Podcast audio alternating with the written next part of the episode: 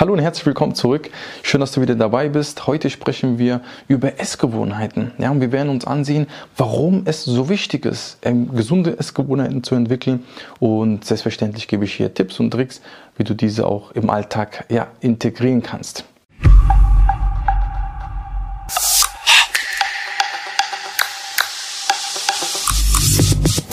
Zunächst einmal, ähm, ja, warum zum Henker ist es so wichtig, gesunde Essgewohnheiten zu haben und was sind überhaupt Gewohnheiten? Also Gewohnheiten sind ähm, ja, Verhaltensweisen, die durch regelmäßige Wiederholung automatisiert werden und ja, zur Routine werden. Okay? Die entstehen einfach mit der Verknüpfung von Verhaltensweisen mit bestimmten Situationen oder eben Reizen. Das Problem aber ist einfach, es gibt zwei Seiten der Medaille, okay? Denn Gewohnheiten können sowohl positiv, ja, als auch negativ sein und beeinflussen eben unser tägliches Leben in erheblichem Maße. Und das ist vollkommen egal, ob du positive oder negative Gewohnheiten hast. Die beeinflussen dein Leben wirklich in einem großen Maße. Ähm, die meisten machen einfach oft den Fehler, ihre Gewohnheiten oder Essgewohnheiten zu schnell und zu radikal zu ändern, statt sie schrittweise zu verändern und ja, schauen, was möglich ist. Die setzen sich wirklich extrem unrealistische Ziele und erwarten zu schnelle Ergebnisse.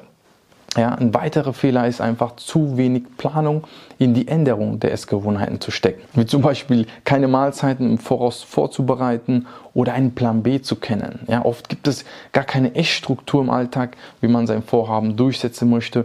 Manche Menschen verzichten auch komplett auf bestimmte Nahrungsmittel oder Lebensmittelgruppen. Also keine Kohlenhydrate, keine Proteine, keine Fette, was auch immer. Okay?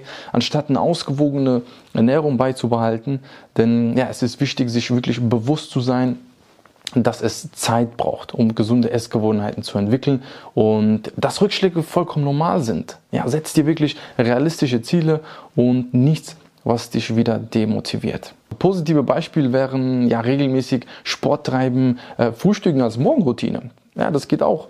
Ein Einkaufsrhythmus zu haben und Planung der Mahlzeiten. Negative Beispiele ja, sind das klassische Rauchen, zu viel Alkohol trinken oder zu viel Zeit vor dem Fernseher verbringen ja, und vielleicht sogar dabei noch essen. Also schlimmer geht's kaum. Ähm, du kannst Gewohnheiten durch bestimmte Systeme und Verhaltensweisen ändern, aber man muss die richtigen Knöpfe an der richtigen Stelle drücken. Okay, ich möchte dir verraten, warum es so wichtig ist, die richtigen Essgewohnheiten eben ja, zu implementieren? Nun, die Antwort ist ganz einfach. Ähm, unsere Ernährung hat ja einen direkten Einfluss auf unsere Gesundheit. Das ist, glaube ich, unbestreitbar. Eine ausgewogene Ernährung, die wirklich reich an äh, Obst, Gemüse, Vollkornprodukten, Hülsenfrüchten, Fleisch und Fisch äh, in der richtigen Menge und Qualität natürlich äh, und gesunden Fetten ist, kann wirklich dazu beitragen, das Risiko von Erkrankungen, Herz-Kreislauf-Erkrankungen, Diabetes ähm, und sogar Krebsarten zu senken. Aber auch außerhalb von Krankheiten helfen dir positive Essgewohnheiten. Man denkt immer nur, ja, was wäre, wenn, wenn ich dann das bekomme, okay? Oder wenn man es schon hat.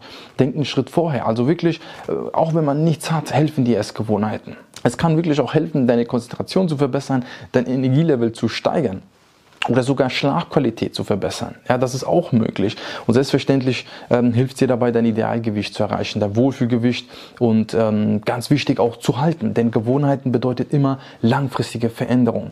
Ich denke persönlich wirklich, der erste Schritt ist einfach, sich bewusst zu machen, ja, was man isst. Ja, das bedeutet, dass man sich Zeit nimmt, um die Nährwertangaben von Lebensmitteln zu lesen, mal zu schauen, darauf achtet, was esse ich da eigentlich?